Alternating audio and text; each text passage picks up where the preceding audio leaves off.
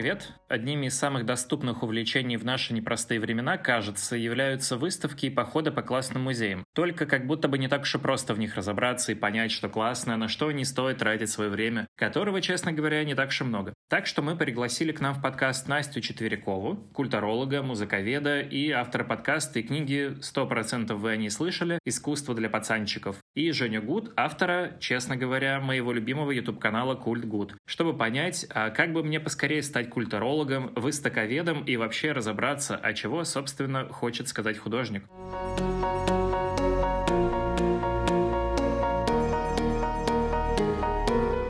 Опять же, очень рад с вами поговорить по поводу выставок и вот этого всего, потому что очень много я их в своей жизни успел посетить, но не то, чтобы я сильно в них разбирался, по крайней мере, даже если получалось э, почитать много про художника и вообще на чем он специализируется. И весь прошлый год тоже этому не способствовал. Не то, чтобы сильно хотелось ходить куда-то и классно проводить время, но как будто бы, как будто бы выставки — это один из немногих доступных и массовых способов забить свое время каким-то классным досугом. Вы можете со мной поспорить, и, наверное, возможно, на этом у нас с вами построится весь разговор наш сегодня. Расскажите вообще, на самом деле, насколько нужно проводить какую-то большую подготовку перед тем, как э, пойти на выставки, чтобы хоть что-то понять, как-то преисполниться и вот это вот все, потому что, честно скажу, все мои походы на выставки — это, о, какие классные картинки. Наверное, что-то здесь художник э, заложил, какой-то классный смысл, такие классные фотографии. Ну, что-то, наверное, он там хотел мне сказать. Но чего он хотел мне сказать, я честно говоря, редко понимаю. Как сделать так, чтобы я начал это понимать? Кто, собственно, начнет? Жень? Нет, я могу начать. Я всегда рассказываю историю про второе свидание с мужем. Потому что на первое мы ходили в кино, а на второе я потащила его на свою территорию, в галерею современного искусства. И я пришла, естественно, я ни черта не готовилась, и я такая, типа, ага, сейчас я своим бэкграундом тут, значит, засвечу и бла-бла-бла. И, в общем, я начала ему рассказывать про смысл картин, как я это вижу, использовать свою библиотеку культурологическую и так далее. А потом в какой-то момент я говорю, а ты что думаешь по этому поводу? И он говорит, а мне кажется, что вот здесь вот то-то. И мы подходим к аннотации, оказывается, что он прав. И эта история доказывает, что нам не всегда нужно готовиться к выставке, чтобы ее понимать. Особенно если это выставка современного искусства, то я прямо считаю, что можно идти на пролом, просто туда, куда вам понравится и захочется пойти. И когда вы уже будете на месте, тогда посмотреть, что вас зацепит, какое произведение вас зацепит. И вот которое вас зацепило, вот о нем почитать можно поподробнее. Мне кажется, что в смысле современного искусства это хорошая тема. И потом, современное искусство — это что? Это художник реагирует на современную ситуацию, на то, что вокруг происходит. Поэтому если вы хорошо понимаете, что происходит вокруг нас, то вы вполне поймете и что происходит на картинах. Но если хотите как-то глубоко прям копнуть, конечно, нужно готовиться, конечно, стоит готовиться. И как я всегда отправляю книги Йохан Идем. Книга называется «Как ходить в музей». Не читали? Я читала чуть-чуть. Она очень веселая, потому что он сравнивает музей с рестораном и дает очень простой лайфхак о том, как ходить по музеям, о том, что, допустим, музейные смотрители могут стать как официанты, да, э, людьми, которые вам э, помогут с меню, с названием картин там и так далее. Или, например, лекторы или какие-то гиды, да, если вам прям глубоко хочется вот э, погрузиться в историю, понять прям, да, это будут такие сомелье или, например, ресторанные критики, которые вам дадут совсем другую картину, да, профессионально дадут понять, что тут есть вообще. Или подкастеры, например, которые делают тоже по какой-то выставке, да, или ютуберы. То есть, если хотите, конечно, погрузиться, то вот, пожалуйста. Но это не исключает того, что вот вы увидели прикольные картинки, зашли в музей и просто посмотрели, просто интуитивно восприняли это искусство. Я уверена, что во многом вам это понравится, может понравиться, да, вы можете ничего не понять, тогда нужно почитать. А можно прийти к этому интуитивно. Я прямо считаю, что это возможно можно. То есть получается, что можно вообще на самом деле не копать, а идти как в кинотеатр, просто классно провести время, да, если я правильно понимаю? Да, и пообщаться, пообщаться с кем-то, да, поразгонять это. Жень, ты разделяешь мою точку зрения обывательского как раз? Я хочу только сказать, что музеи и выставки бывают разные. Вот мне кажется, что в случае с современным искусством, да, можно как бы по-разному этот вопрос исследовать. Можно прийти и как эксперимент вообще ничего не читать, не готовиться, просто ходить и думать, что я чувствую, а что я вижу, а потом уже что-то почитать и сравнить. Но есть музеи, в которых, если ты придешь неподготовленными, ты там долбанешься. Ну, например, если ты просто придешь в Лувр или в Эрмитаж, вот с ноги откроешь дверь и пойдешь, ты через полчаса будешь думать, боже мой, что я тут забыл? Потому что это огромные площади, потому что если это какое-нибудь античное искусство, то ты ничего не почувствуешь. Ну, типа, ну вот вот какой-то кусок старый лежит. Ну и что ты почувствуешь, если ты не знаешь, что, не знаю, там ворота храма богини Штар. Там нужно очень знать контекст, чтобы что-то почувствовать. То есть здесь зависит от места. Ты э, начала про Берлин, да, ворота богини Штар на музейном острове в Берлине хранятся. И в Берлине же есть замечательный у них художественный музей, где хранится Босх, где есть Брегели, где есть Караваджо. И опять же, извините, что я привожу в пример своего мужа, ну потому что он инженер, он вообще не шарит в искусстве. Нифига. И когда мы ходили там, да, он что-то узнавал, конечно, просто что-то видел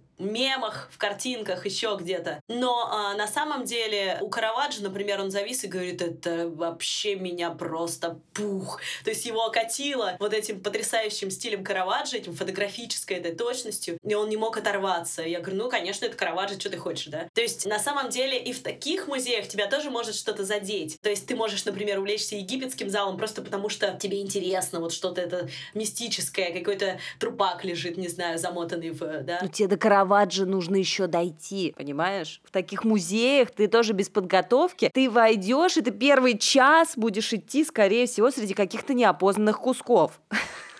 Ну, это да. Нет, Жень, я с тобой согласна. Но я хочу уберечь вас от аудиогидов. То есть вот люди сразу берут аудиогид, и сейчас, слава богу, музеи идут к тому, что они стараются делать простые аудиогиды человеческим языком. Но чаще всего, когда ты приходишь в большой музей типа Эрмитажа или Пушкинского, этот аудиогид тебя способен добить, отбить желание ходить в музей и так далее. Мне кажется, что лучше уж брать тогда какого-то гида, причем поспрашивать у знакомых, какую-то на связь выйти с людьми, которые понимают, потому что гид тоже может все испортить на самом деле. Нужно прям очень-очень к этому подойти э, локально. Но есть подсказка, есть лайфхак. Сейчас в музеях больших, крупных появились такие молодежные как бы организации, которых можно взять прям молодого, не экскурсовод будет, а как, я забыла, как это называется? Медиатор. Не ментор? Господи. Медиатор. Медиатор, да. Медиатор, вот прям институт медиаторства сейчас растет в больших музеях крупных. И вот взять медиатора, который, скорее всего, на человеческом языке с тобой будет говорить, потому что он молодой в конце концов. И это прям хорошая подсказка подсказка для тех, кто хочет с гидом пойти в музей, но не хочет вот это вот услышать в греческом зале, в греческом зале.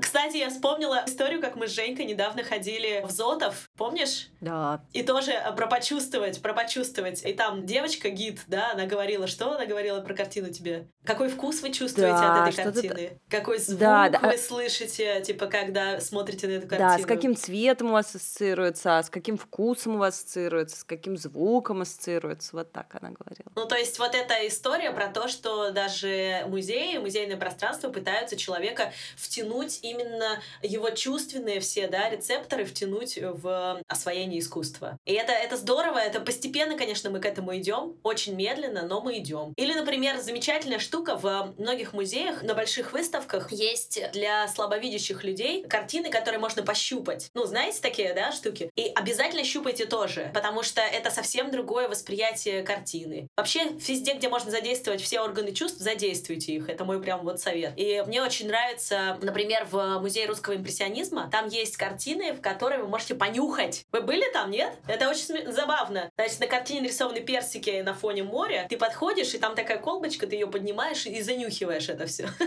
И ты чувствуешь э, запах моря и персиков, и это тоже потрясающе влияет на восприятие. Я готова закончить очень важным комментарием этот вопрос. Мне кажется, можно готовиться к выставке, а можно не готовиться к выставке, но главный момент это перед ней поесть. Потому что если ты голоден, это готово, это может испортить тебе абсолютно все впечатление от любой, даже самой шикарной выставки.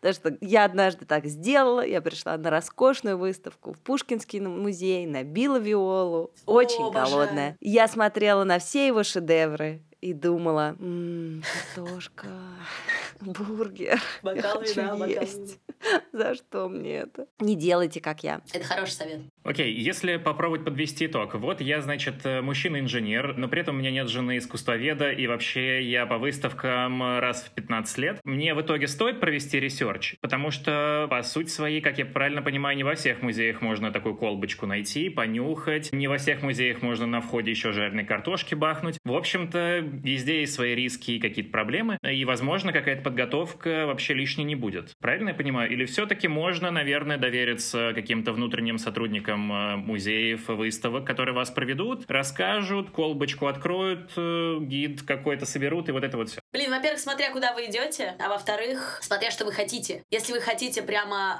э, типа, после этой выставки выйти и смочь по- про нее поговорить, не просто, типа, мне не понравилось, я зашел в Третьяковку и написал потом в органы соответствующие, что там слишком много картин про похороны и так далее, как этот чувак сделал, помните? Который стуканул на Третьяковскую галерею министерства. То тогда, конечно, стоит готовиться. И если вы хотите просто получить удовольствие или пройтись по разгонять со своими друзьями, да, тему, может быть, вам можно и не готовиться на самом деле. И опять же, если это академическое искусство, наверное, вам стоит поготовиться, чтобы его понять. Понять, а чего все так восхищаются Ван Гогом, да? А если это выставка современного искусства, может быть, вам эта подготовка и лишней будет. А может и нет. Вот тоже это надо знать, зачем вы идете в музей. Настя, программистам, технарям без жены искусствоведа нельзя отвечать так пространно. Нужны четкие Согласна, рекомендации. согласна. Четкая рекомендация. Лучше да, лучше почитай и поешь заранее. Все. Окей, а где это можно почитать? Ну, понятно, что, наверное, в интернете, в Гугле, но, может быть, есть какие-то специальные сайты, какие-то книжки, которые могут быстро меня погрузить сюда. И, в общем, свидание в Тиндере пройдет намного более гладко, чем я могу себе даже представить. Можете что-то посоветовать? Видишь, каждой выставке просто индивидуальная очень штука. То есть можно, конечно, э, послушать искусство для пацанчиков, скромно сказала она, и подготовиться просто, да, может вообще зарядиться и начать изучать искусство. А можно найти какой-нибудь канал в Телеграме прикольный, типа Рабы Малевича или еще что-нибудь в этом роде, которые рассказывают тоже очень просто и с какими-то приколами. К выставкам очень как-то мало материалов готовят, на самом деле, вот в, в общем доступе. То, что вы прочитаете на сайте музея, скорее всего, вас вообще не удовлетворит абсолютно. Я не знаю даже, что посоветовать, честно говоря, это очень сложная штука. Нужно смотреть, кто по этим выставкам уже походил. Прогуглить, короче. На самом деле прогуглить, Да. потому что слишком много у разных музеев реально по- по-разному информация дается. Я недавно ходила в Пушкинский, и перед тем, как пойти, у них была замечательная видеоэкскурсия, которую я посмотрела, часовая, исчерпывающая. А есть музеи, у которых три строчки написано. Тогда я просто почитала про художника или про художников на этой выставке. А есть э, издания, которые прямо э, делают гид. Ты гуглишь выставку там или какие-то слова, и прямо можно открыть статьи, и там прямо будет по основным произведениям такой гид. Но если какая-то большая выставка, то, скорее всего, такое что-нибудь будет. То есть, если подвести итог, наш любимый виш-лист «Культ Гуд», «Рабы Малевича», «Искусство для пацанчиков» и старая добрая Википедия сделают мой вечер э, абсолютно незабываемым с точки зрения искусства, верно? Ну да. Сто процентов. Хорошо, а сколько мне нужно примерно потратить на это время? Ну, предположим, я хочу подготовиться не к одной выставке, я хочу начать вообще разбираться в этом. И при этом не очень хочу поступать на какую-нибудь культурологию в э, вышке или где у нас в Москве на это дело учат. Вот хочется как-то факультативно этому всему немножко обучиться, понять, разобраться, но при этом не как-то поверхностно. Ну, из серии я послушал один подкаст, так было классно, пошел рассказал своим друзьям. А как будто бы хочется немножко погрузиться в эту тему и в ней немножко пожить, что ли. Ты нас просто убиваешь, потому что этому годами учатся люди, и как бы это, ну, реально не, не просто так пошел и попал, да, сразу. Я могу ответить, потому что у меня нет культурологического образования, искусствоведческого, никакого образования нет. Я э, не разбиралась в современном искусстве, например, да и в классическом искусстве так по- поверхностно, но с классическим я хотя бы с детства была знакома, там, не знаю, меня бабуля водила в музей художественный с детства, и книжки мне подсовывала с картинами из Третьяковки. А современным искусством я, к стыду своему, хочу сказать, что там три года назад я хихикала и говорила, «Ха-ха, это стоит 300 тысяч, я бы за это отдала, ну, максимум 3.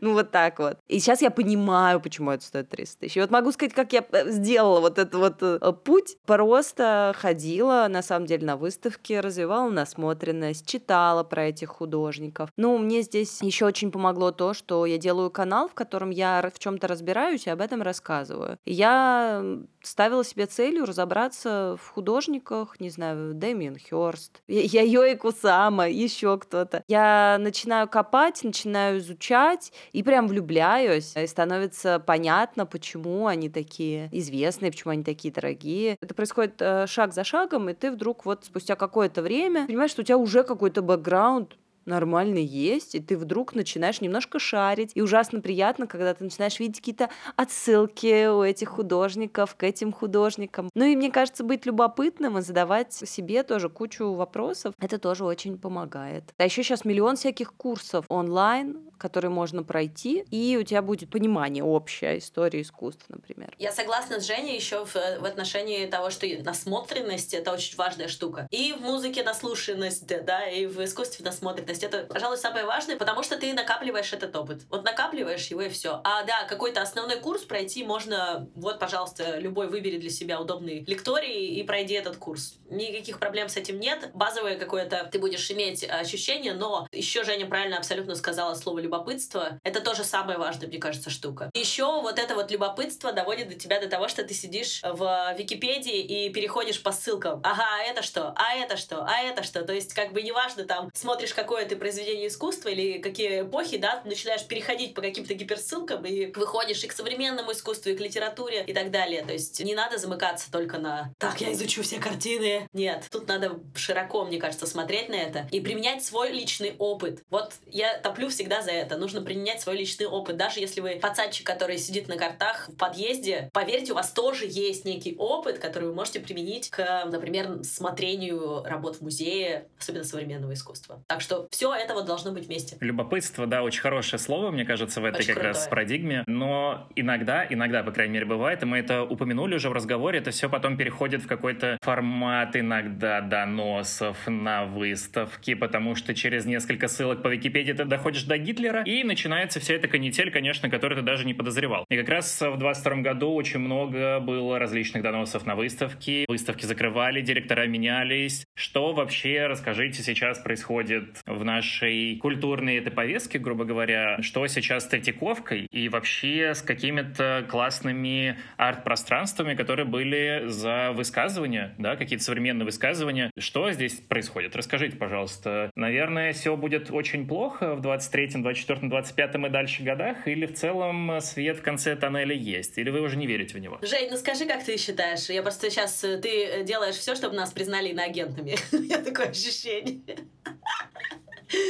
Смотри, мы живем действительно в непростое время. Мы уже переживали его неоднократно в нашей стране, но в очередной раз мы его переживаем. И лет ближайшие 20 нам всем будет, ну, а может меньше, не знаю, посмотрим. Нам всем будет не очень просто жить в условиях, когда тебя контролируют. Но, как и наши предшественники век назад, я думаю, что мы и художники научатся кодировать свои мысли так, чтобы мы могли их понимать и распознавать. Я не знаю, может быть, научатся, а может и нет. Но плюс в том, что кризисные условия всегда дают художникам пространство для творчества. Причем в спокойные времена художники как-то засыпают немножко, и творчество становится таким каким-то обывательским, весьма неинтересным. А в такие моменты всегда все на подъеме, потому что всех трогает что-то, да, всем есть что сказать. Это хорошо для искусства. Но для институций это всегда большое испытание, потому что, с одной стороны, все вытащили свои запасники, потому что нельзя из-за рубежа привести никого из художников, да, и мы узнаем что-то новое о музеях, в которые сто лет ходили, да, а мы не знали, что там лежит что-то вот такое интересное, да. С другой стороны, это очень сильно сковывает э, развитие вот этого диалога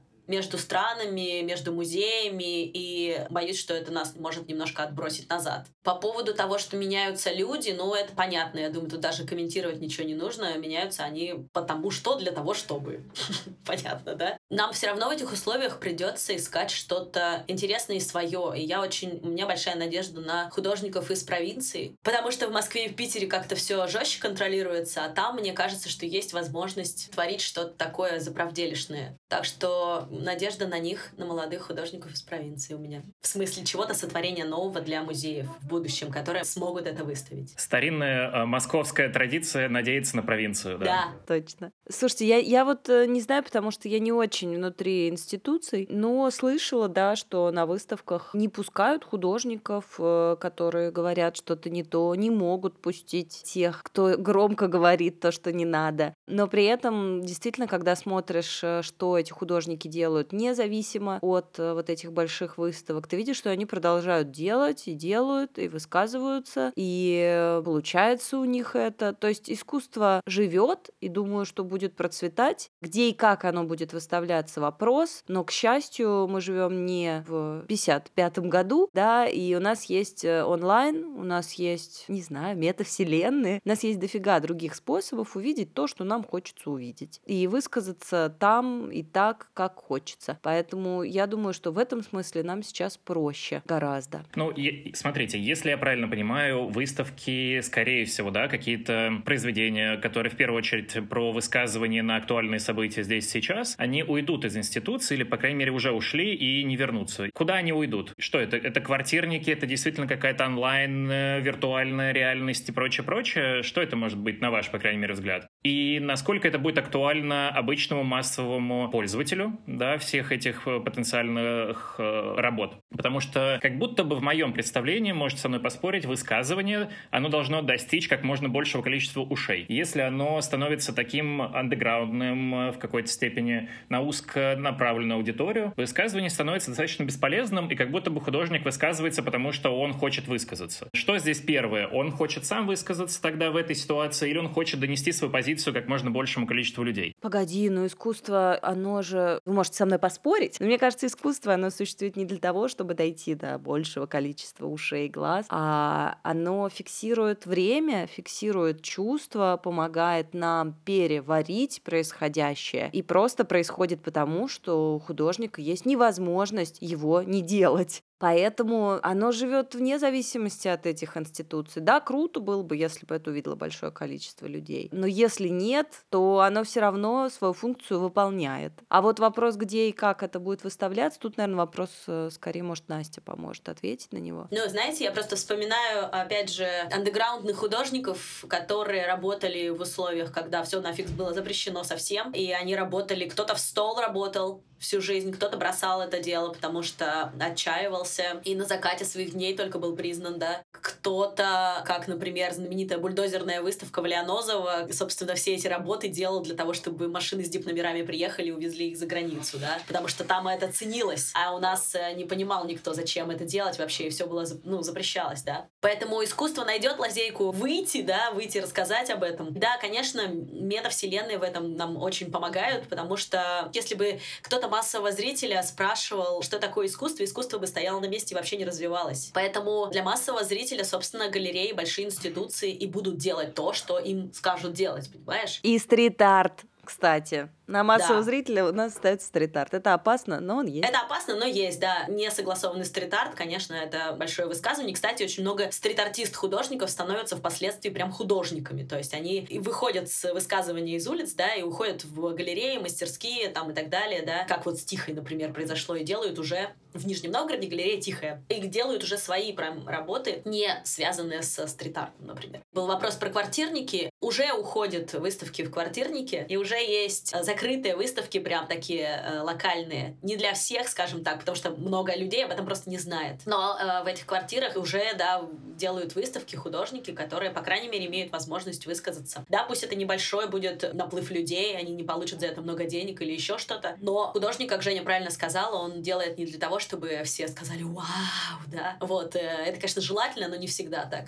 Художник делает, потому что он не может не делать. Он высказывается, потому что он не может не высказываться. Если нас сейчас э, слушают слушают сотрудники Росгвардии, я им предлагаю на две минуты выйти. Секрет, э, где можно эти квартирники находить? Как узнавать о них? Нужно какие-то телеграм-каналы подписываться, такие небольшие. Видишь, вот тоже мы сейчас назовем их, и, и их закроют. Поэтому я не знаю, как это сделать. Да, нужно познакомиться, просто зазнакомиться с какими-то вот людьми из э, арт-мира. Это, в принципе, несложно сделать. Можно сходить на открытие какой-нибудь выставки в галерею. Ну, то есть, я думаю, что вот как-то так можно. Если очень хочется, то можно найти такие штуки. Окей. Okay. Получается, если говорить э, по остаточному принципу у нас останутся крупные глобальные институции про классическое искусство, грубо говоря, да? С ней этой же классикой ничего не случится? Так и понимаешь, и с современным искусством будут эти институции. Просто с тем искусством, которое разрешат. Как раз про классику, да, получается? Не совсем ну, И плюс что-то, да, и плюс что-то с современным связанное, да, ну, грубо говоря. Классика и современное согласованное искусство, вот так. Окей, давайте тогда перейдем к следующей части, такой заключительной. Какие институции вообще из оставшихся, да, вы бы могли, наверное, посоветовать, которые обязательно для посещения вот в 23 году, а которые, наверное, еще не окончательно, возможно, окуклились, что-то пытаются как-то сделать, э,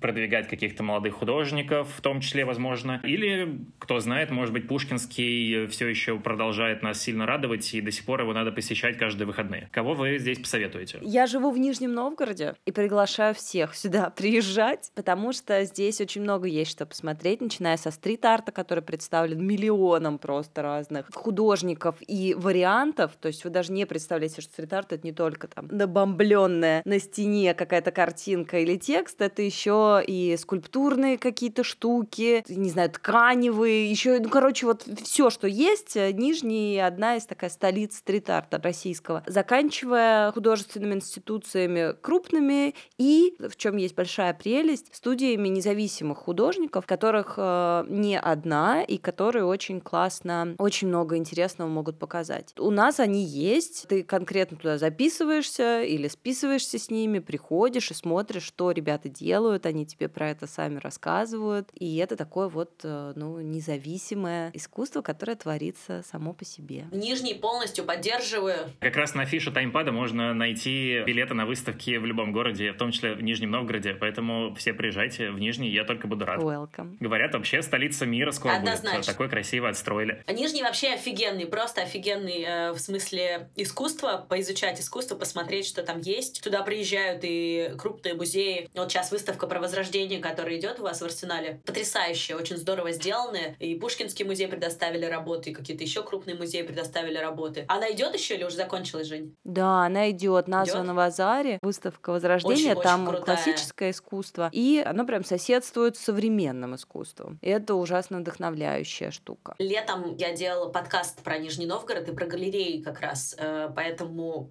можно заслушать и оттуда прям записать себе, куда пойти, потому что, ну, там прям собрано вот, вот самое the best of the best, что может быть. Так что Нижнему большой респект. По поводу Москвы могу сказать, что обязательно к посещению классические все галереи, потому что без их посещения вы не сможете считать себя человеком, который хочет войти в искусство, потому что на самом деле можно зайти через современное искусство, но очень много отсылок будет именно там, в Третьяковке, в классической, потом на Крымском валу. Пушкинский музей — это вообще, у вас нет возможности съездить в Европу. Ни у кого сейчас нет возможности нормально съездить в Европу. Очень у малого количества людей. А там Цветаев специально для таких людей, которые не могут выехать в Европу, собрал слепки фантастические со всего мира. То есть ты можешь проехаться на самом деле, сходив в один музей, в Пушкинский, ты можешь проехаться по Италии, по Германии, по Средневековью, по античности и так далее одновременно. И это невероятный опыт, который стоит сделать каждому просто человеку, который хочет хоть как-то войти да, в этот мир. Эрмитаж, русский Русский музей, понятное дело, э, Эрарта, которая до сих пор работает, это уже про Питер я говорю, да, Эрарта, которая до сих пор, я не знаю, как э, они это делают, но они это делают, они делают выставки достаточно независимых художников. Например, э, Василия Слонова, у них была выставка, который такой вообще высказывает, что думаешь, блин, да ладно, come on.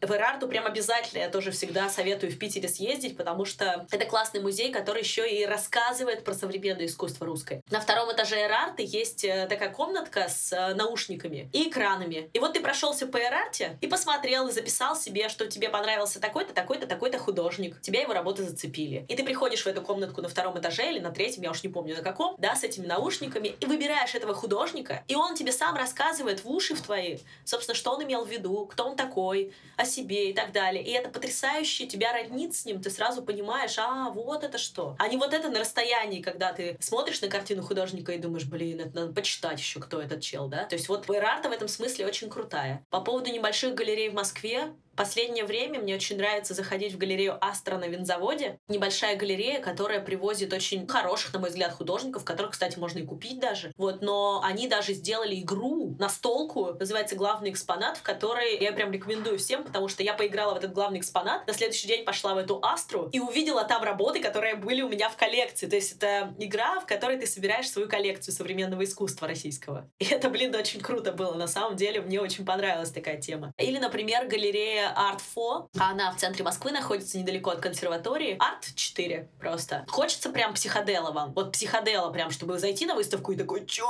это было вообще? Вот теперь я буду разбираться, что я черта не понял. Вот сходите туда, чтобы себя шокировать. Поскольку сейчас все современное искусство пытается шокировать, чтобы нас как-то растрясти вообще, да, в нас эмоции вызвать. Вот это прям туда, мне кажется. Вот я бы такое посоветовала. А я недавно была на выставке в Пушкинском музее. На очень классической, кстати, выставке запасников. Она называется «Всеобщий язык». Там разные артефакты письменности. Клинописные таблички, документы какие-нибудь индийские на палках, на папирусе, первые Библии, какие-то в общем, такие штуки очень интересно. Я такое удовольствие получила, какое-то абсолютно детское, знаете, когда в детстве там тебе 8, и бабушка тебе журнал Над Гео покупает, и ты вот там, вау, ничего себе. И, например, э, в частности, я там увидела такую штуку, как бы на камне, это как клинописная табличка, на камне высеченные буквы, этот документ. Начала смотреть, вот, к слову, о подготовке к выставке и о работе после выставки. Я уже после думаю, так, интересно, а там же было написано, что это документ типа бракоразводный документ Египта 7 века до нашей эры. Думаю, подождите, а то есть в Египте в 7 веке до нашей эры можно было разводиться? Начинаю гуглить, и оказывается, что можно, и что даже женщина могла уйти от мужчины, и ей полагалась какая-то выплата неплохая. И у нее были абсолютно все права. Думаешь, блин, это так тебя, знаете, это вдруг тебя, вот что дают такие вот классические выставки, это понимание огромности истории и твоей, что ты так такой маленький, от тебя вырывает на самом деле из контекста и дает тебе понять, что тебе кажется, что вот все человечество развивается эволюционно, мы от чего-то низшего идем к чему-то высшему, и ты вдруг понимаешь, что нет, это какой-то линейный процесс, и ты вот просто, ну, где-то в нем находишься, а в седьмом веке до нашей эры, может быть, даже было в чем-то и лучше. Ну, как-то отрезвляет, я бы сказала, и одновременно с тем вдохновляет. Так что ходите на классические выставки, в них тоже есть свой кайф. А для меня музей — это выход из повседневности. Вот, э, потому что работа, дом, работа, дом, работа, дом, а потом э, ты идешь на какую-нибудь выставку, и вот то, что Женя сказала, да, тебя как будто в какую-то параллельную реальность уносит, и ты такой, вау, вот это да. То есть, если вам нужно переключиться, выйти из повседневности, из своих будней, то музей — это очень хорошая штука для этого. Последний короткий вопрос. Зотов центр норм или нет? Норм, но надо сначала сходить на экскурсию к Анне... Жень, как у нее фамилия? Марти... Анна Мартовицкая проводит там замечательную архитектурную экскурсию, потому что нам вот с Настей показалось, что пока что интереснее не художественное наполнение, а скорее архитектурный аспект этого пространства. Да, ну вот они зато топят за конструктивизм, э, за изучение конструктивизма, и дай бог, чтобы у них получилось это сделать, потому что помимо живописи, я имею в виду каких-то выставок, да, там, они еще и вот в этом пространстве конструктивном безумно интересно же действительно узнать про него, что тут было, почему это хлебозавод, как это все, это прям интересная очень штука. Но они еще и концерты там проводят, тоже той эпохи, эпохи вот конструктивизма, да, грубо говоря, авангарда. Поэтому в том смысле, что они пытаются сделать прямо все про эту эпоху, собрать, это очень интересно. Я надеюсь, что у них получится это продолжать делать. Видит Бог, нам конструктивизма в жизни сейчас не хватает, так что абсолютно согласен. Подписывайтесь на соцсети Насти и Жени, да и на мои, почему бы, собственно, нет, а также на проекты «Искусство для пацанчиков», «Культ Гуд» и наш телеграм-канал «Спасите мои выходные». Все ссылки в описании эпизода. Не забудьте, пожалуйста, поставить нам отзыв и оценку, чтобы помочь нам развиваться и продолжать находить вам классных героев и дальше. Спасибо! Спасибо!